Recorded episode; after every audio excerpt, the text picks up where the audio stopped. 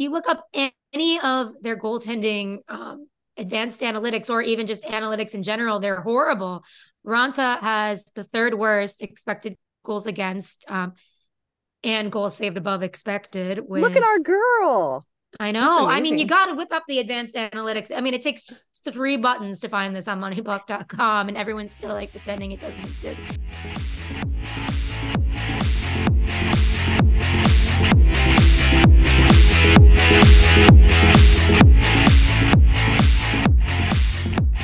Hey, everybody, welcome back to the Too Many Men podcast. My name is Alison Lukan, and I am delighted. Don't think we were going to let this monumental moment pass. Usually, I talk about how brilliant this person is. More incredible content coming out this week already. I loved the most recent story on the genius behind social media content on teams. But the most important thing is that last week was this wonderful humans celebration of gracing us with her presence. Happy official belated birthday, Sara Civian. How are you? Oh, thank you. I'm 30. Yeah, I thought I'd turn back to being in my 20s the week after, but that didn't happen. Now it's just like full speed ahead into the 30s. Here we go. The 30s are great. Also, Sara. They better be. That's a threat. Yeah, right. It was that was like for me the one I dreaded the most. I'm like, I thought 27 was bad, 28, and then you hit 30, and it's like, ugh. I'm, it was like not punch both I don't know. I didn't think I know because I didn't think I'd ever be that person. I'm very like pro aging, even with when it comes to like I don't know. I think social media is sick in the way it's like you die at 25. And, like, gotta, like, go and we're no better. Yeah, we're no better. We're, NHL people were like, "Oh, you signed a contract at 30, you're dead." Yeah, best shape of his life is past, but um, that's just not how I'm gonna live. But now I feel like it will be even better to be 31 because you yes. finally get over it but let's not like wish our lives away. I so know i'm sorry i'm not ready to be th- i'm i am a dread every birthday person cry every birthday person. Me too. Like 30 though i will say the one birthday i didn't cry i expected it all day. My friends were like you're gonna you got and i didn't. So maybe it's a new leaf for me. A leaf? A leaf. Oh my god. And also sara merry swiftmas to you. It is taylor's birthday and Sagittarius and, season. And the film is out. For those of you who haven't yet seen Spend it, more money. listen, am I going to? I absolutely yes. am going to. All right, we would not be too many men, even though she's already joined us with here we are. Like I'm in the midst of a game last night, and she's keeping us up to date with league news and all that's going on. There's no one more informed in all things hockey. There's no one more creative in all things outside of hockey. What a balanced life you live. And also, happy Hanukkah, Shayna Goldman. Shayna, say hi. Hi, and thank you. Thank you for acknowledging my very important holiday, even though no players this year have dreidels on the ice or dreidel suits. Where's Zach Hyman? What are we doing? Oh, come on. I know Zach Friend didn't listen pod. to the pod last year. We know he's listened since. He's a late joiner. Same with Adam Fox. I guess they missed the December episodes. Oh, come on, guys. I don't know why I'm such an asshole about this stuff, but like I I feel like my this is like Hanukkah erasure constantly. Yeah, it would be cool to see. Just like we know there are some Jewish guys in the league, and it's something I know as a kid I would have felt like it would have been cool to see some like a little gesture. Just Absolutely. a little bit. It would make even a little menorah lining on a suit, yep. maybe, or something of this mm-hmm. nature. That'd be cute. Absolutely. Be cute. We celebrate all holidays. Happy Hanukkah to all of our listeners who celebrate Hanukkah. We hope you have a wonderful festival of lights. Okay, Sara, we don't have the true it. We don't have the true intro yet. It's coming. The listener who set it up for us, trust me, it's coming. What time is it, Sara? Should we just say that every time? like we don't have it yet. That's the intro now. it is time for bit. Oh, news. What an intro. Tremendous content. All right. We have so much to talk about because we were not with you last week. Uh, here we are. First, quickly, um, all of the NHL came to Seattle while I conveniently was not in Seattle for the Board of Governors uh, meeting. Two days of important content, maybe one of the quieter Board of Governors meetings um, compared to others, but that's okay. Perhaps the biggest takeaway is that the league has announced that the cap will be going up next season by more than a million dollars. We've seen those baby steps happening. Um, the expected cap for next season is 87.7 million. Shayna, you are our capologist, our contract queen. Tell us what you think about finally seeing a significant increase in the amount of money that teams are going to be able to spend after surviving through the COVID years and the payback of hockey related revenue by the players.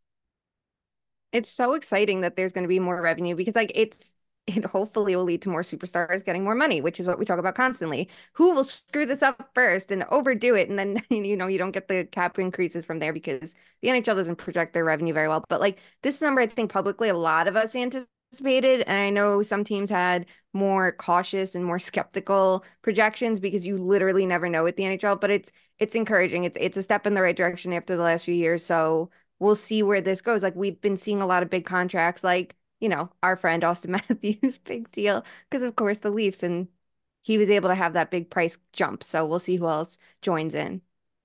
Sara, to that point, I, maybe you don't have an answer to this yet, but was there a, a team or a player where you thought of instantly when you heard there was going to be more money to spend next year? I mean, any of the young guys right now, especially with the story that I just wrote about social media and how they market themselves, they're already like not huge superstars like Trevor Zegras, maybe who has all these brand deals, as opposed to somebody like who might be a better player right now, but is older and, and doesn't, it might be a bigger household name or should be, but doesn't have those things. And I'm like, okay, they're going to start needing like more money once they're actually super, like, I don't know, you just think about it like that. I think any guy on an ELC right now in the future, I think about how that's going to change everything, but it's still, oh, it doesn't sit right with me with a league full of billionaire owners that the cap is not at least at 100 million. I think that just is like the bare minimum. But at the same time, I'll take the 4 million at the way like everything has been climbing. and every time I talk about this, LeBrun, like I absolutely love him and he'll tell me like the players agree to this and it's kind of like part of their escrow and stuff too. So it's not like the the, the evil league is like whatever. Like they all wanted it to be more fair, I guess. But I do think that kind of I don't want to say they were tricked into it, like they're smart people at the NHLPA, but I do think it's like tied to other stuff and that it's like, okay, agree to this and then we'll give you this type thing where it shouldn't have to be that. But nevertheless, here we are. They need that. Like the thing is though, they need that that balancing system. So that's right. It just feels like someone should have been like, okay, can we make sure your projections are more, more accurate? For spending ahead of time so it wouldn't be as big of tr- like it's like the yeah. mechanisms around it it feels like are so fucked up and I, I wonder if we see that change with the next CBAs with the new you know new leadership there like I'm so curious if that's something that changes because I feel like escrow is something that always comes up and it's like well why are the players getting screwed? Like now there's someone different advocating for them will that change this? Exactly. Yeah and I mean again to be fair this was all kind of thrown off well it was in fact thrown off by COVID and the fact that this is a gate driven league and there was literally no gate for whatever a year and a half basically so. Wait there was a global pandemic? I i, I don't know if you heard. I think we started a podcast during it. It's true. All right let's hockey it's gone. Let's move on. We have um a couple injuries significant. Um first two that are hitting calgary. Um and the the first one comes in net where jacob markstrom gets a broken finger and it always throws me crazy when you think about the fact there's the hand throws me crazy when you think about the fact that a broken finger is so significant to what these guys do in terms of executing their jobs. But he's out with a broken finger um, since his last game, which was December 2nd. The team has just one win in five tries. Dan Vladar and little baby Wolf coming up to tend the net. But then also they lose Chris Tanev. Um, Monday, which is hurtful not only to the team's performance on the ice, but also to the trade market. Many of us have thought that the Flames are kind of moving gracefully, but perhaps quickly into a sell now phase with some of their stars. Two big pieces out of the lineup for Calgary. But again, I mean, is Calgary going to go for it? What do you make of this whole situation, Sara? I know it might be time to just every time I say that though, a team comes back when I'm like, it might be time to just whatever. You have to. I will say the Flames have built a team that is not reliant on two people, especially after Markstrom's season last season. So you kind of think maybe this is an opportunity to turn it around in a way where it's like, okay, they're really not here right now. So let's Jonathan Huberdeau like pick it up. Like, and he kind of has been. I he just it's always gonna be that ridiculous contract. You're gonna have to be creating miracles for this team to work. So, you know what? I actually take back what I said when I said they didn't, they built this team around a lot of people because it's literally his $11 million contract. But it's, he's still not good. So it's like the, the rest of people need to pick up slack. I don't know. I bend my mind into a pretzel talking about the Flames. It must be such an interesting team to cover they're certainly not boring and and Shayna they're they're built around one big star but it's also partially that some of their other big pieces have said they're not willing to stick around, going all the way back to Johnny Gaudreau. What do you make of the state of the Calgary Flames? Is this just a bigger story that we have to watch what they decide to do and when? Or do these two injuries significantly change the trajectory of what this team is going to do? Um, okay, wait, one thing before that. You know how you said the hand raise thing? Did you on FaceTime you could do a thumbs up and it pops up? Oh, that's very exciting. There's a little thumbs up bubble. It's very cute. I thought of you. Um, anyway, to less important things. Uh, I think the thing is like we kind of saw the Flames trend up a little bit. I think Markstrom was such a big part of it. Like he's been excellent so far this season. It's great for him to have that bounce back year after what seemed like such a trying season for him. So the injury is a big blow to him, but also to the team. And like we're seeing these third period collapses, and I'm not faulting the goaltending for it like Dan Vladar, I don't think is some like, oh my God, amazing goaltender. And he's not meant to be, right? On this team, like he was a backup or a third string when Wolf eventually takes over. And, you know, like you saw that game against Carolina where Wolf was really good after a shaky first period and they were able to have that comeback. But then you look at the last two nights and you go, is this what the team is? That collapse against Colorado was really tough. And then last night against the Golden Knights, again, they were, you know, leading in the third, fall apart. Yes, they forced it to overtime. They still lost. So I feel like they're going to get a hard look at what they really are without Markstrom there, and that should tell management what to do. But it's such like a complicated situation because you don't know if you should wait to trade players. Like we would make the argument Zadorov was traded too soon for the return that they got when the market will probably be better for him towards the deadline. Teams always overspend. And then you have Tanev, like I feel like this is another injury scare. It's the second one this season. You have to think, do you move him sooner or later? You could try to wait to the deadline and try to get a first round pick out of, you know, out of him. But what if he gets hurt again? Like you're not going to tell him to play his game differently. He's not going to do it. So it's just like an awkward position for the team to be. I think they just need to be realistic about where they are and try to figure out a path forward. And I don't think staying put is going to do it at this point. You have so many big contracts. You have to figure out like what works, what doesn't work. So if this next stretch without Markstrom doesn't tell them what they really are, then I don't know what they're looking at. It's going to be interesting to watch for sure. It's it seems like just accept what's happening and, and make the moves. But we'll we'll see what they end up doing.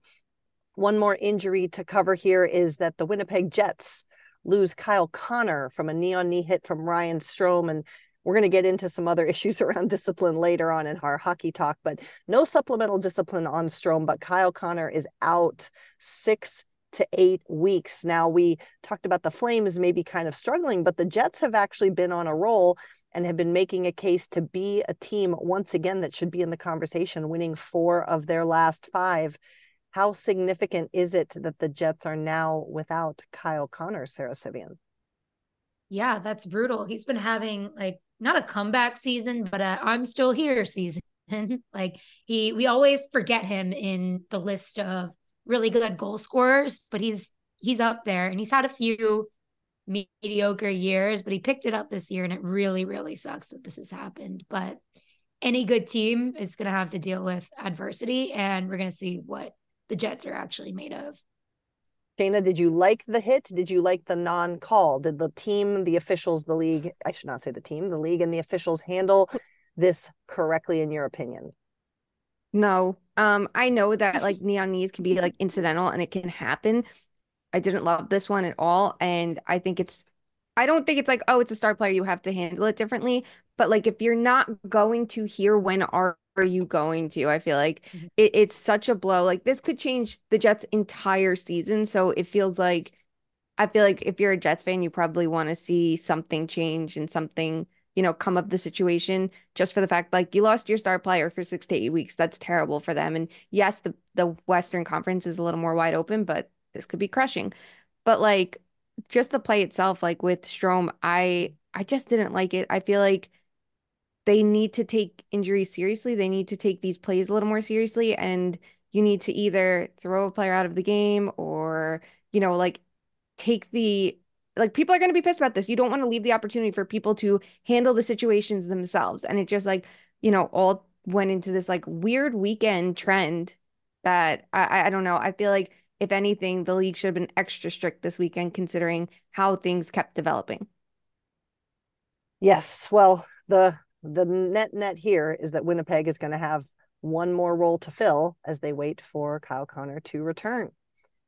We'll see. What we want to talk about now is off the ice. And my goodness, folks, not only were there a ton of games last night, all at the same time, we're recording on Wednesday. So we're talking about Tuesday's slate. But in the midst of this, everyone decided to make like big decisions. Uh, the first one came during the games. And in two almost simultaneous announcements, which was really kind of bizarre. Um, first, Ted Leonsis, the owner of the Washington Capitals, announced that they are in conversation to move the arena to Northern Virginia.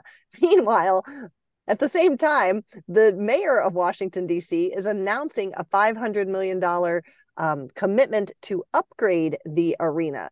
So it's not official, but now this is a conversation. And I'm going to say, first and foremost, as a former Washington, D.C. resident, I think that if they move the facilities for this team, it is going to be a stupid decision. This is an arena that has brought a cool part of the city to life. I love that it's there. I love that it's of the city, in the city and let us stop this trend of taking the NHL out to suburbs where like everything looks the same and you're not really getting a feel for the market that you're in.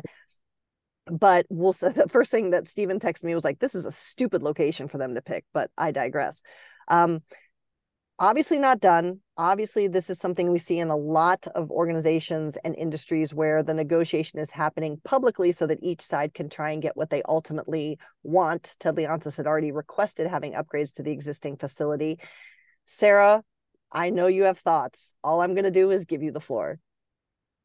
Oh my God, it's horrible. This is like one of three arenas I would recommend not moving. Like it is I can't describe how perfect in location it is in DC. Like you said, it like revived this area. And DC has great public transportation, like one of few American cities that have that. And it's like you give a perfect train, like there's a good stop, there's it's walkable, it's accessible for a lot of people who do not have cars in the metro DC area. It's like what oh, it makes me really pissed off. There's that. And then there's also the element that I just saw this morning that um, the Wizards and the Capitals will be moving out there if this goes through, and they will be getting upgraded facilities. But um, the Mystics, the women's and the N- WNBA team, will be staying at Capital One, and of it's course. like they don't get the upgrades. Right. So it's like the two. That's horrible. Even though I don't want any of the teams to move out, why can't you just upgrade the arena there? Because it really is a perfect location. You can go get a coffee. You can get it's just so walkable and so DC, like you said, and you're moving it out to an affluent suburb again. It's like what there's already enough easy access ways for affluent people to go in and watch, like if that's what you're craving. So you're just making this inaccessible to everybody else. Absolutely. I couldn't agree. I mean, look, I will say the visiting team locking locker room at that arena is pretty sucky. So yes, things do need to be upgraded, Yes. But keep it downtown. Keep it downtown. Shayna, what's your vote on this situation?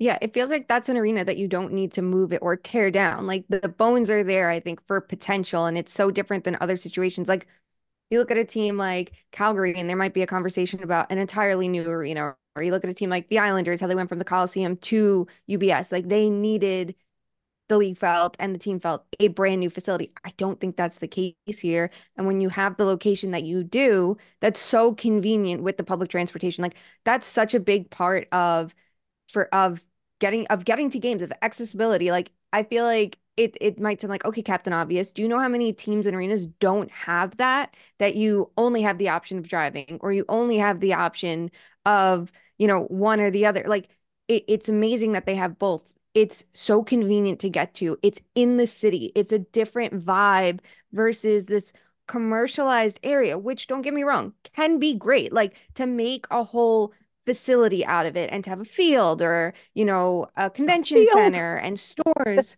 well, some of them they'll do like a, a like um I'm thinking like baseball stadiums like they might have like um, a baseball field that like kids can play on that's right outside the real stadium like things like that like it's a big shut up it's a good thing I know it, it's like it makes sense in my head, okay? I'm just not great at translating it apparently. But like you have this shopping arena, like you have everything, and that can be great and wonderful to revitalize an area.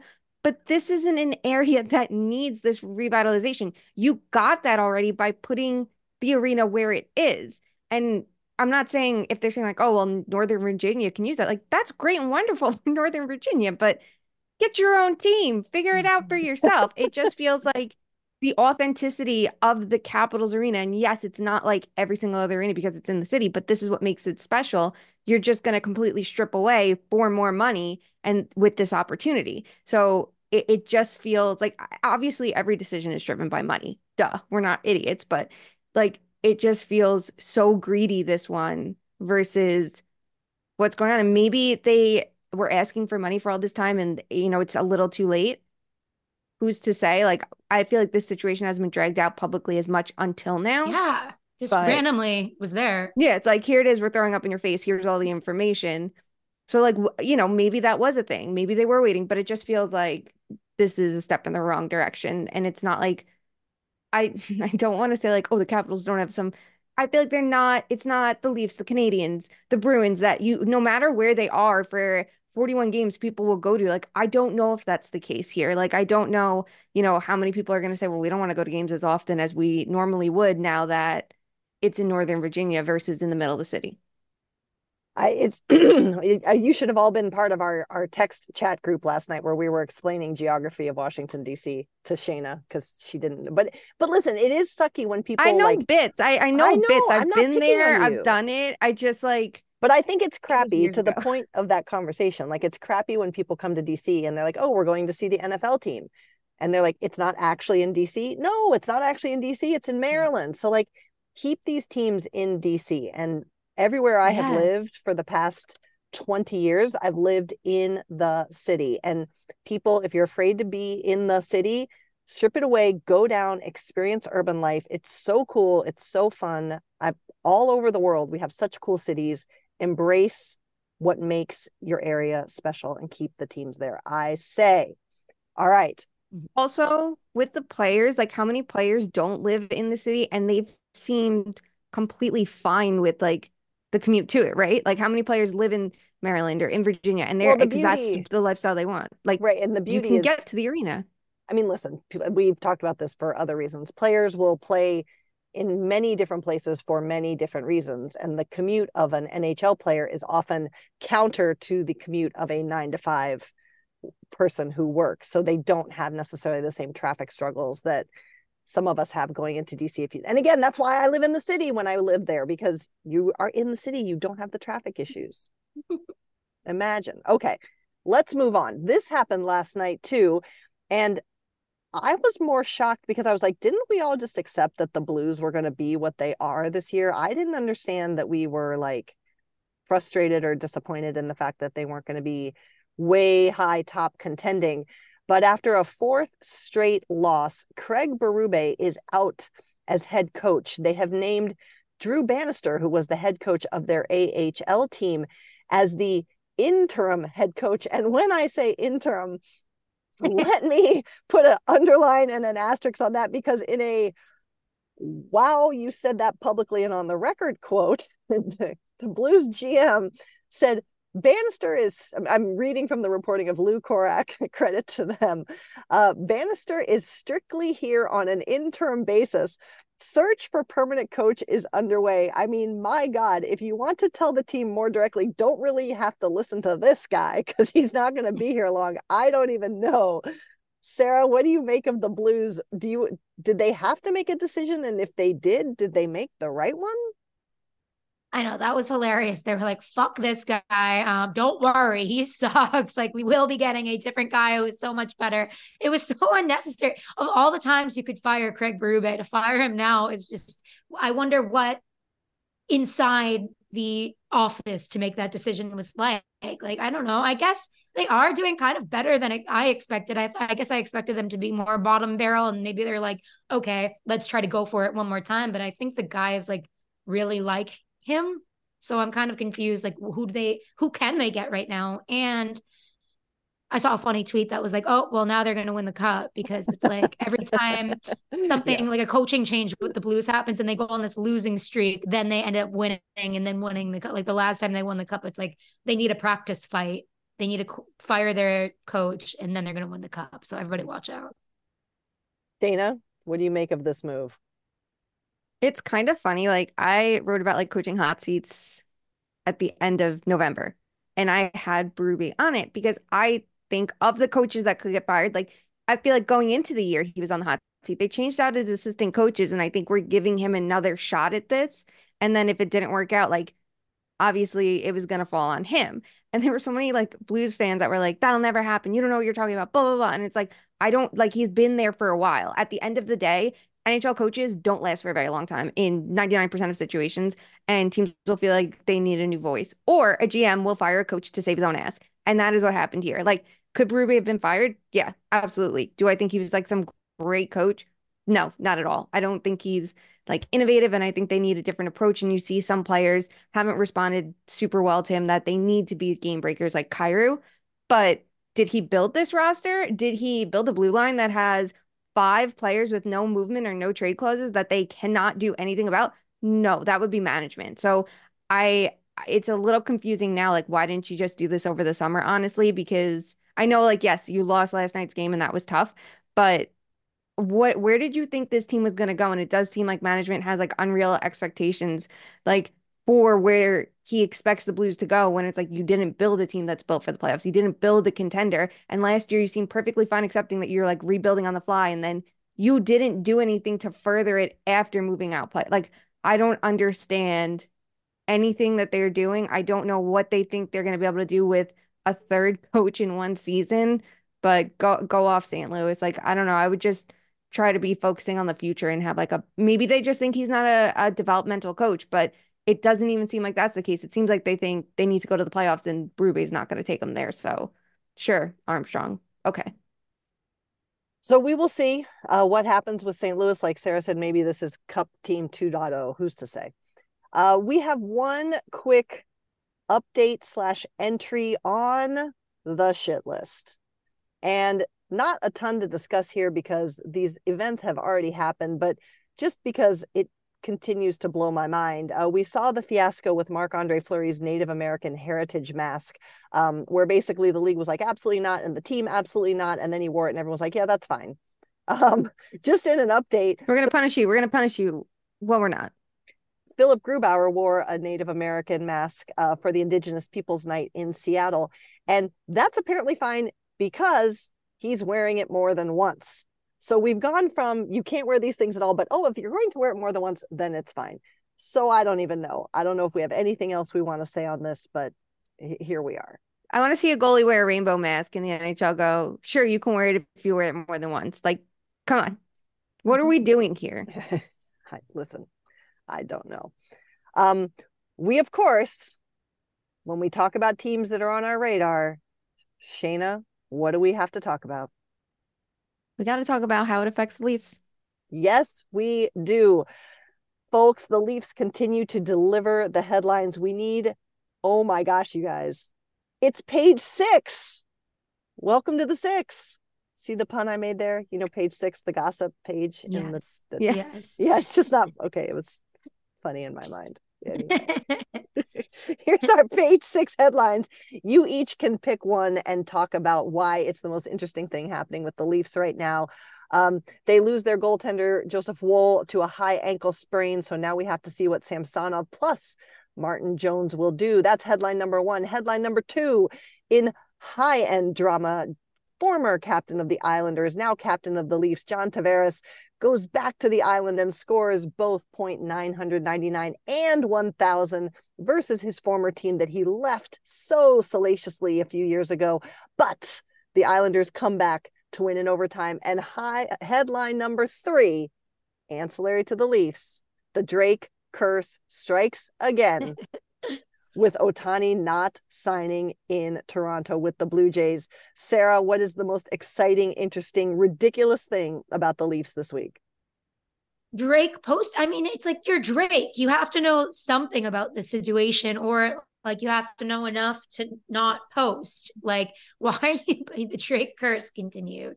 That's hilarious. But the Tavares situation too. I'm gonna just go over both. I loved that his dad was there and how fired up his dad was getting. Like, could this be more of a Leaf situation? Tavares ties it up with seconds left to go and they still lose. It's like everybody wins. Yeah. And then we get the discourse about whether Tavares should be booed and stuff. When it's like, of course he's going to be, and then Islander fans were like, "What do you want them to do in the middle of a game? Cheer for the guy?" It's like their team could have lost the game right there. It's all ridiculous. But oh I'm sorry. I to me nothing tops the Ohtani situation. First of all, that free agency chase. I I love how big it is for someone like Ohtani. He's such a superstar. The fact that it involved a Toronto team, I couldn't have asked for more. I, I could not have asked for more. The whole situation was so convoluted. The stuff with like the fake flights and whatever his agents did, amazing work there. But it's funny because the Yankees were very busy before that with their like we're going to buy up players and buy our team. So I sent a text to Jeff Marek, who's a uh, Leafs fan, a Blue Jays fan. And we go back and forth because he talks shit about the Yankees. And I was like, oh, like I don't, I don't hear anything from you. Aren't, aren't you going to throw it in my face? Like there they are again, buying up their players, and you are getting Ohtani. He's like, I don't want to jinx it. I literally said to him, like, you better hope that Drake doesn't post about this. And within 24 hours, I see it on Instagram. I sent it to him immediately. He was like, fucking hell, like here we go. And just like that. Like, what are you doing, Drake? Have you not learned that it's not done yet? Why are you wearing an Ohtani jersey? Can you just wait four minutes? Like, please, did you have money on him signing somewhere else? Ooh, maybe now we talk about the reverse Drake curse. Ooh, reverse Drake curse. Secretly the market. Wow. Yes. That's how I feel now that I gamble. we just galaxy galaxy brain Drake's whole strategy right here on Too Many Men. You heard it here first on page six. I'm gonna make it happen. On people. page six. On page six. It's, no, it's I think that's it's cute. I like page it. Six, I like six, it. six. that's the sound effect we need. All right, let's move on to actual real hockey talk. There's a few teams we want to highlight very quickly before we go into the officiating kind of disaster that was this past weekend. But I want to give full marks to Sara Civian, who put this out on Twitter. I'm always going to call it Twitter. Uh, earlier this week, everyone's been worried about the Carolina Hurricanes, a team that Sara formerly covered. They had a really not great trip out to Western Canada. They've lost four of their last five and seem to be not the strong, commanding, confident team that they've always been. And Sara, you just came out and said the thing. It's goaltending. Tell us what's going on with Carolina. It is. I mean, if you look up any of their goaltending um, advanced analytics or even just analytics in general, they're horrible. Raanta has the third worst expected goals against um, and goals saved above expected. With, Look at our girl. I know. I mean, you got to whip up the advanced analytics. I mean, it takes three buttons to find this on moneypuck.com and everyone's still like pretending it doesn't exist. Actually, he's tied for second worst with um Jonas Johansson, who we know that is not a great situation, but negative 7.3. It's like he is not good. Kochetkov is much better, but still not great. And it's like anytime they won with Kochetkov and net, and he made a few amazing dramatic saves and that's exactly what the team needs. Like i'm sorry i love Raanta i loved covering him. He's the nicest guy in the world. He should never have been tasked with this and that wasn't the plan. Obviously freddie Andersen went down. You got to have a solution after that. You can't just be like it's like too much pressure on Raanta who like at this point you're just happy to be there. I think you need to go out get maybe a john gibson and then have Kochetkov as your backup. It's like if you're seriously contending right now. Like the, the proof is in the pudding here, and the team plays really scared in front of Raanta, and I don't blame them. It's like this whole effect. And then if you look for the past, I don't know, 10 years, there's never been a Hurricanes player that's in the top five in scoring. So it's like Rod Brind'Amour squeezes out, and credit to these players that are kind of like There's not one superstar on this team ever. And you're not going to force somebody to just be a superstar. Like it doesn't work that way. But they all generally play like above expected. And it's like you it's just not sustainable. You need like one superstar. Obviously, Svechnikov is injured and keeps getting injured, and it really, really sucks. But you need like one guy that's in the top five in scoring if you're going to go to a cup. Like it just kind of is what it is. Kudos to Sara. I have now heard the truth being adopted across the league. And even though she took a little bit of abuse for it, she is always right. Yeah. Shayna, I want I you... can't believe it though. I'm sorry. I can't believe you take abuse for that take that they need a goaltender. It's not really abuse. It's just like the fan base and the general understanding uh, from the league of the Hurricanes is just both equally like messed up. Like the fan base will react because people don't know about um, the Hurricanes and they make things up, but then the fan base will overreact and be like, no, actually, we don't need a goaltender. When it's like, guys, like objectively, yes, like these people might be getting the facts wrong, but like let's all objectively look at the facts together. It's kind of like they want to defend their team to media that doesn't really. And there's been so many like incorrect reports that come out of like Toronto and even the guy from St. Louis that incorrectly reports about the Hurricanes constantly for some reason. It's like they don't really have a dedicated reporter that is like independent of the team. So I get, I get it, I get it. But let's be real. The goaltending has been horrible. like it's just is what it is. And they want to defend the owner because the owner like didn't dish out money to get a top five goal scorer. And it's like, I get that you want to defend the owner because he kept the team in Raleigh, but let's kind of just like it's you were allowed to criticize the team a little bit. 100%. All right, Shayna, I want you to comment on two West Coast teams before we get into our officiating discussion. And that is arguably the two hottest teams in the Pacific Division right now, if you look at points earned over the last 10. And that is the Los Angeles Kings, who actually finally lost a game on the road. We thought it wasn't possible anymore, but they are 7 2 and 1 in their last 10. And then are the San Jose Sharks actually good? 6 2 and 2 in their last 10, winning six of their last nine. Are both of these teams for real, or is only one or neither? The Kings are for real. Um, the Kings are better than I think I could have expected. Like I thought they'd be good because they're so well rounded. I'm surprised in how good they like what is making them so good. I'm surprised how effective the goaltending is because I definitely had concerns about Cam Talbot at this point in his career and based on the last couple seasons and he's been like their penalty kill has been so good and he's a key reason why I feel like that's the one thing on the Kings I'm like maybe that can improve is like the play in front of the net while shorthanded but like everything else has been really top notch like they have three scoring lines. They have a really great defense. They have some of the best like shutdown pairs with Gavrikov, who's been outstanding there. And then you have steady goaltending. Like that's great. I'm not worried about their two losses. Like they're for real. But I am curious if Talbot at this point in his career, and I feel I I feel like I'm so mean when I talk about him when I really do think he's been he's had a, a really you know strong career and everything. I'm curious how he can maintain this in the long run. Uh, I don't know like if that will fade, if you know the fact that the Kings have such a good defense will prop him up longer. Like I'm curious about that. And goaltending, we know nothing about. The Sharks, I think everyone has just underestimated because they got off to a terrific start this season. And I feel like this last stretch, you saw that road trip they took, and it's games against the Devils, the Islanders, the Rangers, the Red Wings. I feel like everybody jumps out to a lead and then kind of goes, well, it's the Sharks and just plays on their heels too much. And it feels like the Sharks are coming out with something to prove. They're on the road and they're still bad defensively. They're still hit or miss in net. Like Blackwood's been better than I think I expected him to be. But offensively, like they're having a little bit more pop in their game when they're behind. And we know how score effects work. And it just feels like that extreme happening on a nightly basis because everyone's looking at it like it's okay, it's the Sharks. Like, sorry, you still have to play 60 minutes against the Sharks. The Red Wings can tell you that. The Islanders can tell you that. And the Rangers almost lost to them and fell apart to them too, you know, with a, a lackluster third period against them. You know, the Devils game was just a goalie mess for them. So I think that was a little bit different. But yeah, I think that they're going to go back to being bad. They're going to stay bad. Um, we're not going to see this comeback ability. But I will say, David Quinn with the Rangers did kind of instill a little bit more resilience in that team, I feel like. And I wonder if if that's his effect here because I don't I feel like we don't know a ton about him as a coach, honestly, at this point. Like, what's his signature? But I wonder if this could be it. So these are some teams we're watching. These are some teams we may or may not believe in, or we know why we don't.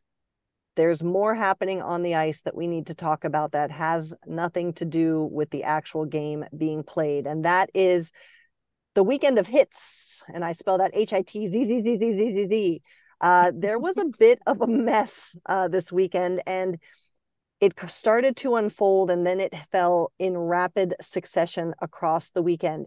Uh, first up, there was a hit on Brodin by Evander Kane. Brodin is now out week to week, I do believe, but no, that was a boarding call, no penalty on the play, no supplemental discipline.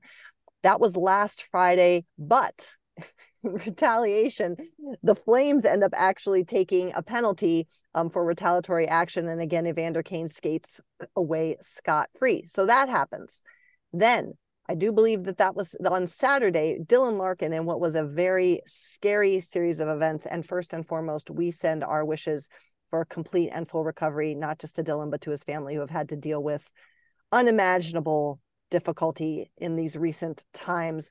Um, he takes a punch in the Ottawa game. He drops to the ice, clearly unconscious. David Perron comes in, doesn't really see what happens, but is going in defense of his captain. Goes off on Artem Zub, in, and he has a hearing, and he gets six games for a suspension uh, of a suspension. They are appealing that ruling. So, in the course, yes, David Perron went after the wrong player, but we still have some weird ruling compared to the hit on Brodin. And then on Sunday, Erik Gudbranson takes a pretty hard boarding hit by Nick Cousins in the Florida game. There's a five minute major called. It's reduced to a minor. Erik Gudbranson, and I quote John Tortorella, is that if the players don't get the support from the league, they will police the game themselves. Goes back after Cousins and just goes ham on him. He is kicked out of the game. He has a hearing and he has a one game suspension each situation is different, but at the same time, each situation feels really inconsistent. It's going to be interesting to see how these kinds of calls are metered out going forward. Sara, what were your big takeaways from this whole weekend of kind of chaos and what felt like games not being officiated the same way?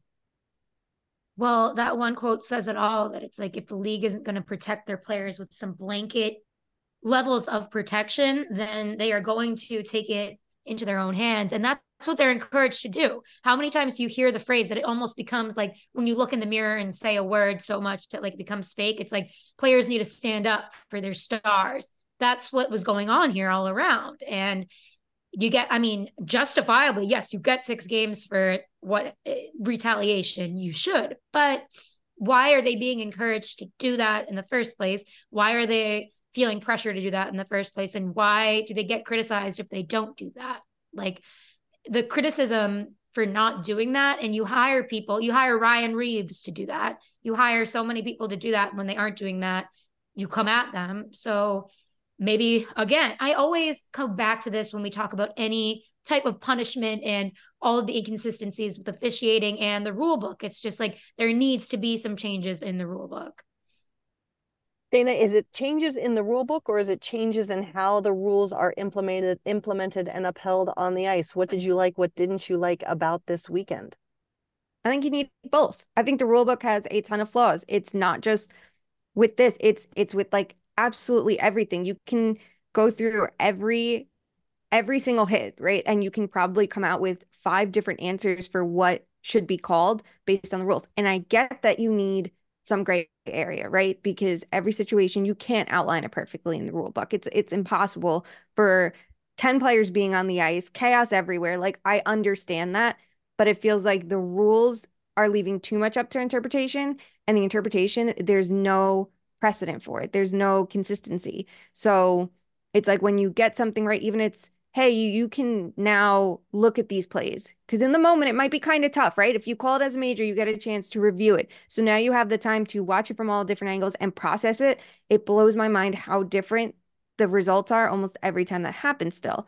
With these three, it's just, it makes no sense. Like, it's a bad look Friday night, the Brodin injury. It's so unfortunate for the Wild to lose him. They're lucky like Faber still looks good the last couple games, but that is one of their top defensemen out. And it shouldn't be someone like Ryan Hartman having to handle the situation because the referees didn't in the moment. But say that one's put aside, you would think there'd be something like the referees are like, okay, we can't let the game explode like that again. Like we have to all, you all see what goes on in the league every night. For something to happen the next night is ridiculous. And like the Perron situation, was he right in going after Zub? No. Do I understand what he did? Sure. Like you see your player down like that and you just react. I felt bad for Zub just having to take the brunt of that. But it comes out with little penalties on Joseph. And you look at it and you're like, first of all, that's probably not good for him because the next time he goes out there, you know someone's going to start with him. You know, throwing out Perron, sure, but why is everything else just okay? Why can you just punch player in the back of the head and that's okay? It leads to it. Like, I don't know. I, I feel like in that situation, Perron was going to react how he was going to react, right? The refs could have said, hey, we're calling stuff immediately. But unless they jumped in a little bit more and there was something going on that everyone was drawn to, which was Larkin on the ice, like it's a little bit trickier to manage. But then you come to Sunday and you're like, what are we doing here? I get the context is different in each in each situation, but how is there no consistency? And in three straight nights, there are players feeling that they have to police themselves. And then you have hearings for two out of the three. For some reason, one of them's completely ignored, and you have such different results. Like I, I assumed that Branson would get three games then if Perron got six. And we were talking about it, and was the difference them saying, well, Perron went after someone who didn't deserve it, and Branson went after someone who did deserve it and was the one involved. And that's the difference here. Like, is that is that really what the conversation should be? Or should it be that Gudbranson had no business going after Cousins, but the players felt they had no choice but to because the referees didn't handle it. There's something I know people saying don't make the game soft, but there's something called game management. Why is that not happening? What is the purpose of a referee if not to manage the game? We'll see. We will see. It's going it's going to Makes be it does make you think. it makes us think. Is it making them think? and then I do want a, a point of clarity too, just to be sure everyone doesn't misquote John Tortorella. John Tortorella has said that often, but he did not say that specifically in reference to this past weekend of events. I don't want to get myself in trouble on that one. All right, y'all. We are going to wrap. Friend of the pod. We love it. Friend of the pod. Get your torts merch at too many men merch.com. We have it. That's a real thing. Um, all right, we're going to end this episode as we do every single one with our favorite game, and that is Fuck, Mary Kill. And in honor of the chaos in our nations, in America's capital, I should say, not our nations, because we love our listeners all around the world. Thank you. Uh, in the US capital, we are going to fuck, Mary Kill teams that we want to see change arenas. And Sara, you are up first. Are you ready for your options? Yes. Here, here we go. Ottawa, Florida, or Washington? Go. I'm killing Washington, obviously, because I need, I love, oh God, I forget the name of the coffee shop across the way, but there's like Nutella lattes. Ooh. And it's like, you're taking that away from me. I know, I finally know how to get into the arena and the arena people that are they work there write me letters and they're like here's a map. When next time i was someone followed me on twitter and gave me a map you're not going to get hospitality like that in alexandria. So killing that.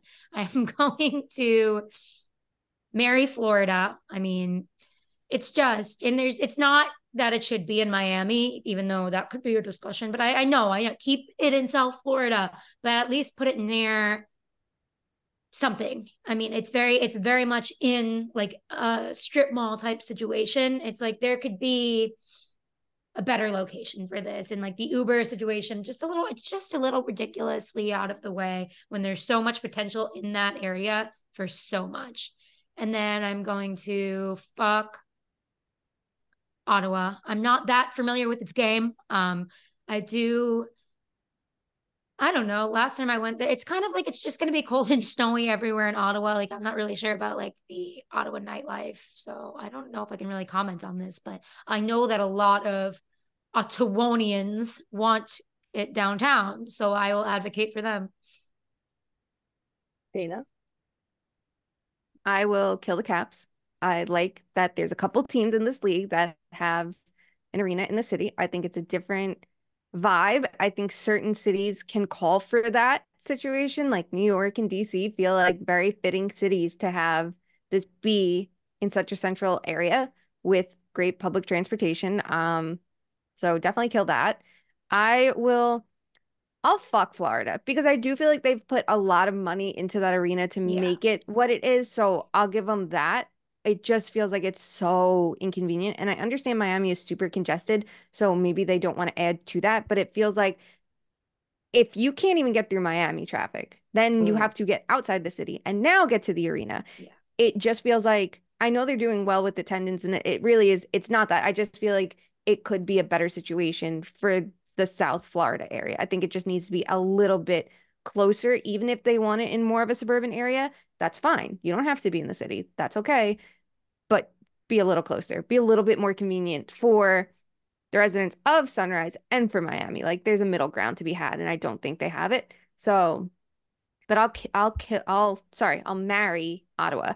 Uh, Ottawa, like we've seen them have to put tarps up over seats because they have had empty seats in years past. And the location seems like to be the prime reason for that. It feels like this is an arena, unlike Florida, that could use, you know, like a little bit more investment and a little bit more love. So instead of doing it to the arena that's in an inconvenient location, I would say bring it a little closer and closer to that downtown area. Again, even if you keep it in a suburban area, you can still be closer to everything and, and just a little bit more centralized. I think that's a step in the right direction. The fact that they have new ownership gives me a little bit more hope that maybe that's going to be one of the changes that we see come in the next couple years. I am, of course, going to kill Washington. I'm going to marry Ottawa because if you, Sara, did you ever cover a game in Ottawa? Once. It was Hockey Night in Canada. Ooh. And the guys were so excited about it. I was like, I don't know you cared this much. Here's the thing we were talking about how an arena brings a city kind of a glow and brings a light to what the city's all about like the arena is out in the middle of nowhere and unlike florida where miami kind of gets by on being miami and you know what miami is about even if you don't stay nearby like ottawa gets the total shaft because if you stay by the arena you have no i finally for the exactly. first time in my career looked out my hotel room when we were there this year and I was like, "Oh my god, I can actually see Ottawa. Like I could actually see the the city skyline." So I think Ottawa's in desperate need. Um, and therefore, I will fuck Florida because, yes, that situation sucks. Um, but at least they are in Florida and they can get by on being in Florida. But they do need to move, in my opinion. All right, my friends, that will bring this episode to a close. I already told you if you don't already have your merch, if you don't already have your notebooks, your hats, anything, your mugs, your drinkware, it's holiday season. It's time to raise a spirit, a toast, a joyous beverage. Do it in a too many men capsule that of your choosing. You can find it all at too many men merch.com. Get what you need there. Follow us on the socials at two underscore much underscore man on the Instagram, on the Twitters. We are at two hyphen much hyphen man on the blue sky tell us what you want us to talk about. We might take a few mailbag questions here in the final weeks of the calendar year. That's insane. My mind is blown. But until we talk again, please, we implore you to help make the world and this specific world in which we live, the hockey world, just a little bit better by doing something, no matter how big or small, to make sure that hockey truly is for everyone. We will talk to you soon. Love you. Bye.